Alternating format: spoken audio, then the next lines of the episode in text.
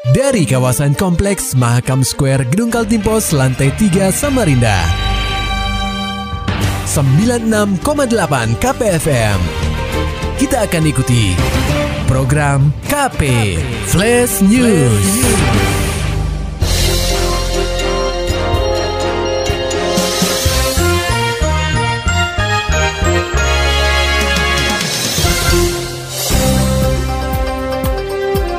Pandemi COVID-19 masih jadi kendala pembangunan IKN. Laporannya disampaikan reporter KPFN Samarinda, Maulani Alamin. Pendengar KP, pandemi COVID-19 masih menjadi tantangan pembangunan calon ibu kota negara atau IKN di tahun kedua.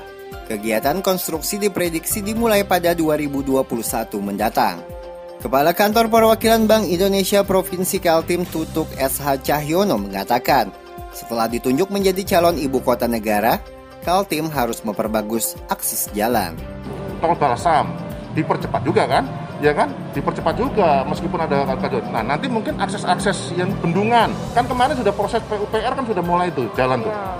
Nah, bukan gitu kan? Ada beberapa kemarin pemerintah pusat saya dengar juga masang apa itu, anu tsunami apa segala macam. Artinya prosesnya pemerintah juga jalan gitu. Tapi memperhatikan COVID, tetap memperhatikan apa eh, kebutuhan untuk eh, penanganan COVID-nya dulu. Hanya saja, menurut Tutuk, akibat pandemi COVID-19, pergerakan sangat bergantung dengan bagaimana pemerintah dapat menanggulangi virus ini.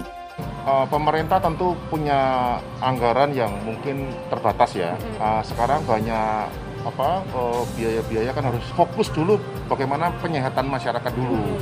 Bukannya penyehatan, pemulihan ekonomi yang penting sekarang. Bagaimana pemekaran presiden itu produktif tapi tetap aman. Jadi dibukalah sektor-sektor prioritas, tetapi semuanya menggunakan protokol COVID. Salah satu yang jadi fokus penanganan adalah pemulihan ekonomi. Maka dari itu, beberapa sektor prioritas sudah dibuka sembari melakukan protokol COVID-19. KPFM Samarinda, Maulani Al-Amin melaporkan. Berita selanjutnya, pendengar KP terdapat 10 nama hasil seleksi calon komisioner Komisi Informasi Provinsi Kaltim yang diserahkan Dinas Komunikasi dan Informasi Kaltim pada Komisi 1 DPRD Kaltim Senin 31 Agustus 2020. Penyerahan nama calon KIP tersebut dilakukan langsung oleh Asisten 1 Pemprov Kaltim sekaligus PLT Kadis Kominfo Kaltim Jauhar Effendi bersama Sekretaris Diskominfo Kaltim Eka Wahyuni. Sedangkan berkas calon KIP diterima langsung oleh Ketua Komisi 1 DPRD Kaltim Jahidin, didampingi sejumlah anggota komisi. PLT Kadis Kominfo Kaltim Jauhar Effendi menyampaikan, penyerahan nama calon KIP sebenarnya telah dijadwalkan jauh hari. Hanya saja karena terkendala masalah teknis, jadwal penyerahan baru bisa dilaksanakan. Pihaknya juga mengaku telah melaporkan hasil seleksi kepada Gubernur Kaltim berdasarkan peraturan Komisi Informasi Nomor 4 Tahun 2016 tentang pedoman pelaksanaan seleksi dan penetapan anggota Komisi Informasi dari 10 nama yang lolos ke tahap selanjutnya. Terdapat tiga orang perwakilan dari Pemprov Kaltim.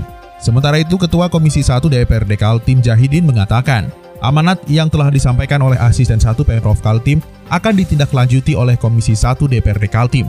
Selanjutnya, pihaknya akan meneruskan 10 nama tersebut kepada pimpinan DPRD Kaltim. Dirinya juga menjelaskan bahwa sesuai dengan amanat Undang-Undang Seleksi Komisioner menjadi tugas pokok dari Komisi 1. Untuk itu, Jahidin memastikan tidak akan ada intervensi dari pihak lain. Pendengar KP, jajaran Satres Koba Polresta Samarinda berhasil meringkus salah seorang pelaku peredaran narkotika berinisial MD Jalan Suwandi, Kecamatan Samarinda Ulu, Sabtu 29 Agustus 2020. Kanit Sidik Satres Koba Polresta Samarinda, Ibtu Abdillah Dalimute menyebutkan, MD diamankan setelah ditemukan barang bukti ekstasi atau INEX di dalam tas miliknya. Terdapat 33 poket ekstasi dengan berat 11,55 gram neto. Memang? Iya, iya. Oh sebelumnya, gitu. Pas sebelumnya sudah nyebut ke dia. Makanya kita cari dapatlah di Swandi itu. Dan hmm. pada saat di anu geledah geledah periksa dapat lagi barang berapa? 33 kan 33. Iya, banyak ya bahkan tuh. Poketannya banyak. Iya. Paketannya. Paketannya itu. Hmm. Dalimute menjelaskan berdasarkan hasil pengembangan, diketahui bahwa MD mendapatkan barang haram tersebut dari seorang pria berinisial RH. Setelah diusut, ternyata RH merupakan warga binaan di lapas kelas 2A Samarinda. Hmm, status yang di lapas itu masih Siap. dalam penyelidikan pengembangan, belum hmm. ini, belum hmm. bisa kalau ke sana juga. Dalimute melanjutkan, MD sendiri merupakan seorang residivis dan baru bebas beberapa bulan yang lalu. Setelah bebas, MD kembali menggeluti bisnis narkotika dan telah ditetapkan sebagai DPO oleh pihaknya. Pemain lama, residivis baru keluar bulan asimilasi. bukan bukan asimilasi cuman dia baru Oh. keluar Kak. baru keluar lah pokoknya baru berapa bulan Mm-mm. nah terus setelah dia keluar memang sudah jadi DPO berkas sebelumnya juga berkas barusan Hmm.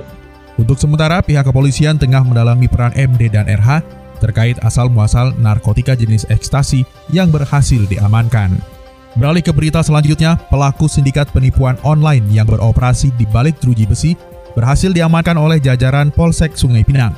Laporan selengkapnya akan disampaikan oleh reporter KPFM Samarinda, Muhammad Nur Fajar. Pendengar KP, Polsek Sungai Pinang berhasil mengungkap komplotan tidak pidana penipuan online. Uniknya, otak dari kejahatan ini merupakan seorang warga binaan di Rutan Kelas 2A Samarinda. Kapolsek Sungai Pinang, AKP Renggau Puspo Saputro, melalui Kanit Reskrim Iftu Farudi mengatakan, tiga dari lima orang terduga pelaku merupakan narapidana, yakni AA, IP, dan RS. Sementara dua orang lainnya yakni RH dan ZF berperan sebagai penyedia dan penyalur dana hasil penipuan. modusnya tuh yaitu jual beli jual beli online seolah-olah dia selaku pembeli padahal dia cuma hanya cari postingan orang jual jual beli kendaraan di Facebook ya kan baru di kopaknya di kopaknya diposting lagi dengan dia dengan dia dengan harga murah. Sehingga orang ter- merasa tergiur kan? Orang merasa tergiur berhubungan sama dia. Iya. nah tapi dia kondusnya pinter. Setelah dia sudah deal sama si pembeli dia ngubungin si si korban. Oke aku yang beli katanya. Dengan nilai 25 padahal Yang janjian Ya. orang lain juga kan? dia jadian sama orang lain. Oh. orang lain transfer ke dia dia dia sama pembelinya. Seolah si korban tuh yang pembelinya diketemukan Ya. kamu cek dulu motor itu Oh. nanti pembayarnya sama aku itu motorku katanya Oh. itu anak buah aku aja yang kusuruh tuh katanya Hmm. Fahrudi menuturkan, kasus ini terungkap setelah salah satu pelaku yakni AA mencoba melakukan penipuan dengan modus memposting ulang unggahan seseorang yang ingin menjual motornya dengan harga yang lebih murah tanpa sepengetahuan pemilik motor. Setelah ada salah satu pembeli yang tertarik dan mentransfer uang sebesar 18 juta rupiah ke rekening RH, AA langsung meminta rekannya memecah uang tersebut ke beberapa rekening, di mana uang tersebut akan bermuara ke rekeningnya sendiri. jadi habis dari rekening Rahman itu ditransfer lagi ke, ke rekening cewek satu habis itu rekening cewek dua baru transfer ke rekeningnya Julkipli Julkipli transfer lagi jadi banyak transfernya Oh, tapi jadi, ujungnya ujungnya berakhirnya ke Akbar oh. nah, Jadi pelaku masih di DPO itu ya? Julkifli DPO Hmm. kan dia di luar posisinya Oh, karena dia di luar ya? ya kayaknya Julkifli itu sama si Akbar tuh masih ada hubungan Fahrudi menyebutkan, untuk saat ini, pihaknya telah mengamankan RH yang diduga terlibat dengan komplotan ini. Selain itu, ketiga pelaku yang masih mendekam di rutan telah dimintai keterangan terkait tindakannya ini. Pihak kepolisian juga tengah melakukan pengejaran terhadap salah satu pelaku berinisial ZF yang saat ini masih berstatus DPO. KPFM Samarinda, Muhammad Nur Fajar melaporkan. Beralih ke dunia olahraga, hilangkan kejenuhan atlet Pengprov Perbakin Kaltim. Ikuti kejuaraan nasional online yang dilaksanakan oleh PB Perbakin serta Kementerian Pemuda dan Olahraga. Hal ini diungkapkan pelatih menembak Kaltim Ahmad Nur Said saat dikonfirmasi melalui telepon selulernya Jumat pekan lalu.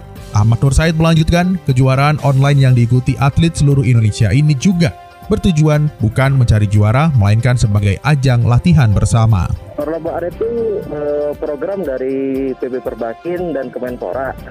Tujuannya itu untuk refresh atlet-atlet yang sedang menjalankan puslatda supaya tidak ini kan lagi lagi susah susah sekali tuh untuk ada kegiatan kejuaraan kan mengumpulkan orang banyak jadi untuk refreshing mereka untuk memacu semangat mereka PB Perbakin bekerjasama dengan Kemenpora melakukan eh, pertandingan tapi by online Saat disinggung terkait kondisi atlet saat ini, Said mengaku atlet dalam kondisi baik dan sehat. Hal tersebut dibuktikannya dengan hasil tes virtual oleh tim Monef Koni Kaldim.